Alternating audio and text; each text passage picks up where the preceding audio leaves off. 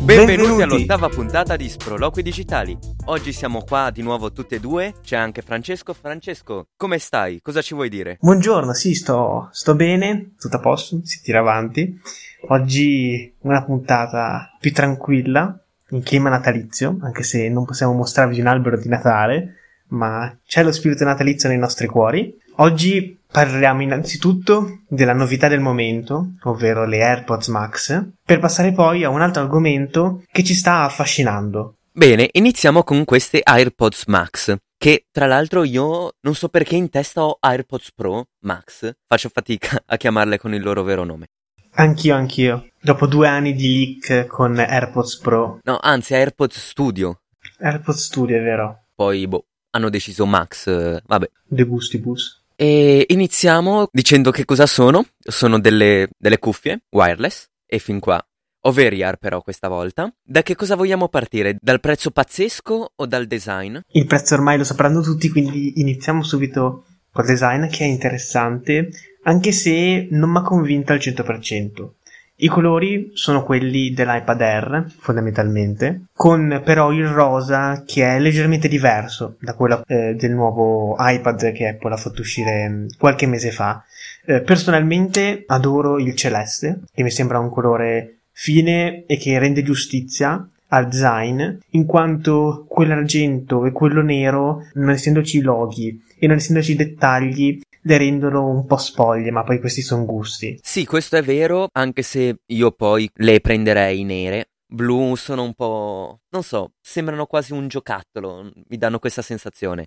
Anche se poi comunque i materiali non sono assolutamente da giocattolo, anzi, sono le uniche cuffie, penso, o almeno sono tra le poche cuffie che hanno i padiglioni in alluminio. Questa potrebbe essere una cosa positiva, ma anche negativa. Forse l'alluminio è più soggetto ad ammaccature, a rovinarsi nel tempo. Più che altro aumenta di molto il peso, perché comunque se si confronta il peso delle AirPods Max con quello, per esempio, delle Sony Mark quattro, delle top di gamma della... della Sony, è eh, leggermente eh, superiore appunto a quella delle AirPods, nonostante le dimensioni siano quelle, perché comunque stiamo sempre parlando di un paio di cuffie over-ear. E non so i dati precisi, ma comunque appunto il peso è differente, è maggiore delle AirPods e questo si fa sentire. Che si faccia sentire io non saprei, perché non ho provato né una né l'altro paio di cuffie. Sì, penso che si senta, anche se dalle recensioni, da quello che si dice, l'archetto riesce a distribuire bene il peso. L'archetto sì, è molto interessante anche come design,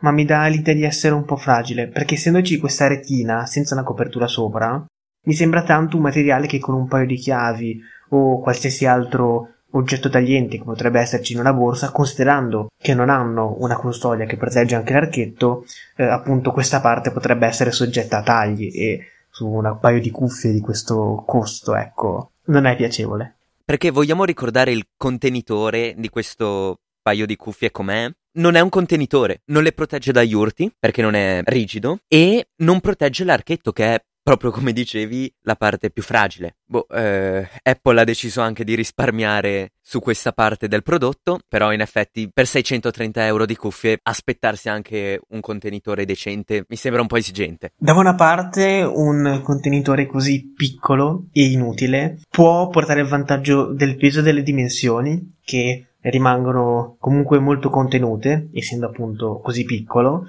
eh, ma penso a, per esempio, un viaggio in aereo in cui eh, te le tieni lì, eh, comunque un case un pochino più protettivo alla fin fine non eh, dà così fastidio, ecco, quindi ritengo che abbiano sbagliato, anche perché dei case non ufficiali, eh, che probabilmente, o meglio, sicuramente in futuro usciranno, dovranno avere comunque eh, una tecnologia che permetta alle cuffie di spegnersi, perché finché le cuffie non sono nella custodia originale non possono neanche spegnersi, quindi o ci sarà un chip particolare, un connettore particolare, oppure queste cuffie rimarranno aperte in una custodia appunto non originale. In realtà quello che hai detto non è esatto, perché quando le riponi nel case non si spengono, vanno in super risparmio energetico. Questo risparmio energetico arriva a consumare un uno due per cento ogni quattro ore, che non è tanto. Però metti che tieni le cuffie spente, tra virgolette, per una settimana. Quando le riprendi, dal cento per cento sono praticamente passate al sessanta per cento. Sì, sì, infatti, questo qua secondo me è uno dei suoi più grandi limiti e difetti, che eh, a prima vista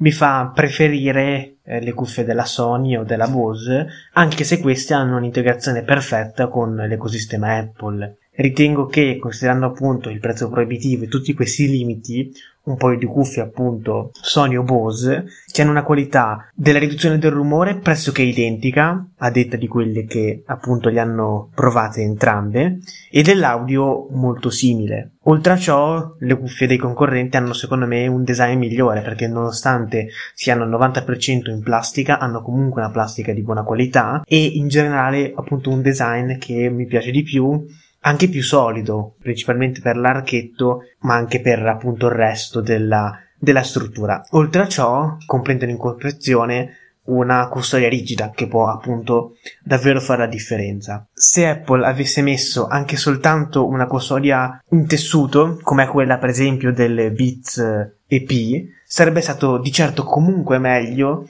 della custodia che ha messo in questo caso, che non protegge proprio, perché comunque anche i padiglioni in sé non sono protetti del tutto, rimangono proprio dei bordi che in caso di caduta appunto non sono protetti. Sai cos'altro manca nella confezione? Il cavo jack lightning, che praticamente serve a rendere le cuffie analogiche.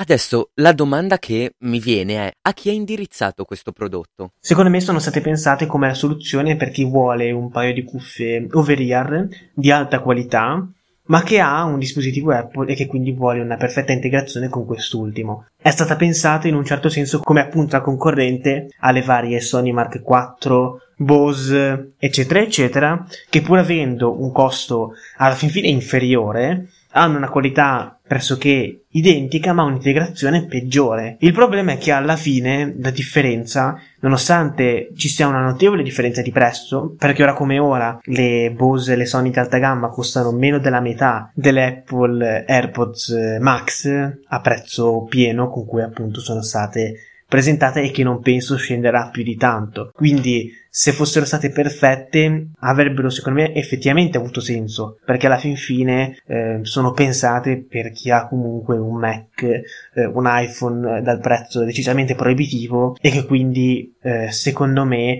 eh, sono persone che possono anche permettersi di spendere eh, trecento euro in più rispetto alle cuffie di alta gamma normali, per prenderne appunto un paio che si integri perfettamente con eh, l'ecosistema. Purtroppo il lavoro non è stato fatto secondo me a regola d'arte, come speravo. Purtroppo non ho ancora avuto la fortuna di provarle, dalle specifiche già non mi hanno convinto al cento per cento, tralasciando il design, proprio ciò che queste cuffie possono offrire secondo me non è in linea con il prezzo a cui sono offerte e con la concorrenza, che alla fin fine su questa cifra è pressoché inesistente, perché comunque a seicento euro si iniziano già a trovare delle cuffie analogiche. Le cuffie d'alta gamma per noi comuni mortali, quindi quelle over-ear di alta qualità ma Bluetooth e che quindi per definizione non possono avere questa qualità stratosferica, eh, stanno a cifre decisamente inferiori, quindi ecco, le trovo un pochino prive di un vero e proprio target. Ecco, alla fine verranno comunque acquistate appunto da tutte quelle persone che hanno Apple e che sono disposte a rinunciare a, appunto, delle cuffie che si possono spegnere, a magari un design migliore, pur di avere comunque un'integrazione perfetta. Sì, probabilmente, come hai detto, quello che le farà vendere è l'ecosistema Apple. Non è la qualità del prodotto in sé, che comunque è abbastanza buona, ma l'ecosistema che Apple è riuscita a creare. Prima di passare al nuovo argomento, vi chiedo di commentare e condividere questo episodio e gli scorsi. E anche i futuri. Passiamo adesso quindi al nuovo concept che ha fatto uscire Oppo in collaborazione con Nendo. Vai caro, illuminaci. Ok, partendo dal dire che io non ho idea di cosa sia Nendo, penso che sia un'azienda che si occupa di design. Boh, vabbè, comunque non è questo l'importante, perché voglio soffermarmi su quello che ha ideato. È una cosa davvero particolare, molto interessante e potrebbe avere un senso. In pratica è un telefono che da chiuso ha la dimensione di una carta di credito, dopodiché si può aprire e in questo modo si avrebbe una piccola porzione di schermo. Poi si può aprire ancora il telefono e si avrebbe un cellulare con la dimensione di un normale smartphone. Poi si può aprire una terza volta e ci si ritrova in mano un telecomando touch. Ah, poi c'è anche una pennina per scrivere. E beh, a che cosa serve se non la pennina? Ok, dimmi Francesco, cosa ne dici? Sì, sottolineo che Nendo è uno studio di design giapponese abbastanza famoso e eh, conoscendolo posso dire che effettivamente questo dispositivo riprende appieno quelli che sono appunto anche gli altri progetti che ha fatto uscire. Sicuramente tra tutti i pieghevoli che abbiamo visto fino adesso, questo è uno di quelli che mi è piaciuto di più dopo il concetto che sta dietro al Samsung Galaxy Z Flip. Sottolineo il concetto in quanto il telefono in sé non mi convince al cento per cento, ma se fosse stato sviluppato in maniera differente sarebbe stato di certo interessante, non perché utile ma perché è davvero molto figo. Questo Oppo in particolare eh, invece mi sembra anche un oggetto oggettivamente, scusami il gioco di parole, utile, perché grazie a queste piegature riesce a diventare un dispositivo davvero molto piccolo che, se fosse tra l'altro reso anche ancora più sottile, diventerebbe un oggetto più che tascabile. Bisogna vedere un po' le dimensioni effettive del display, in quanto uno così allungato secondo me sarebbe poco sfruttabile, e bisogna vedere anche le personalizzazioni che farebbe Oppo appunto per quanto riguarda il software. Questi marchi cinesi non sono di certo famosi per fare dei software perfetti e in un dispositivo del genere un software perfetto servirebbe. Ma forse già stiamo andando troppo avanti, troppo nel futuro, perché adesso stiamo parlando di un concept. In questi ultimi giorni abbiamo visto che Oppo ha presentato tutti questi concept davvero interessantissimi, come lo smartphone con lo schermo che si srotola, però quanto effettivamente è capace di realizzarlo? Ha davvero la capacità di produrre questa tecnologia? Secondo me per ora la tecnologia non c'è ancora, anche se di certo comunque stanno facendo passi da gigante nello studio appunto dei display pieghevoli. Questo rimane un concept e penso che se avessero davvero in questo momento la tecnologia per crearlo avrebbero già fatto di certo dei prodotti di esempio da mostrare, come per esempio era stato fatto con il Mi Mix Alpha. Comunque rimango fiducioso e spero che presto potremo vedere qualcosa del genere, in quanto comunque i pieghevoli mi stanno interessando molto. E soprattutto stanno interessando molto i produttori. Infatti già si sta parlando del fatto che Samsung nel prossimo anno rilascerà molti telefoni pieghevoli, e forse alcuni anche a prezzi più accessibili di adesso. Ho paura di cosa farà uscire a prezzi più accessibili, considerando la fama di Samsung per quanto riguarda il medio gamma. Comunque noi rimaniamo fiduciosi. Ma sì, ma possiamo anche sperare in un qualche miracolo di Xiaomi, che di prezzi accessibili se ne intende, di smartphone pieghevoli non ancora, ma non ancora. Magari ci stupirà con effetti speciali.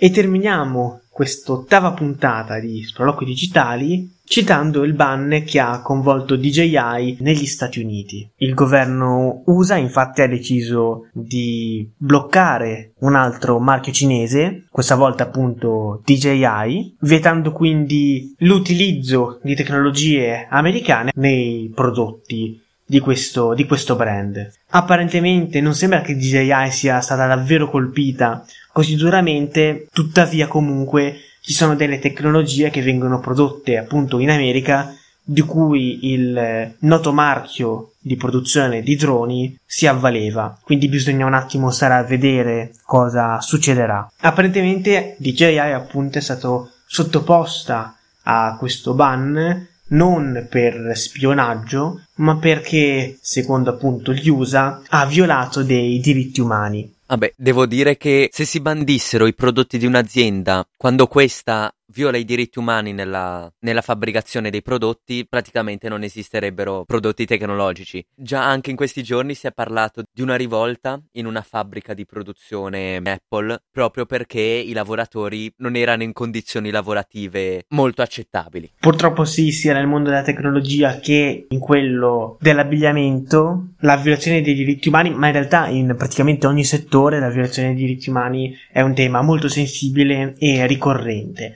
Spero che le voci per quanto riguarda D J I siano false. Di fatto per ora appunto questo marchio è nella entity list degli Stati Uniti. E per oggi abbiamo finito, auguriamo buon Natale a voi e famiglia, e Francesco vai con la musichetta finale. Ta ta ta ta ta, ta ta ta ta ta ta. Basta, è già fin troppo, non sono un cantante.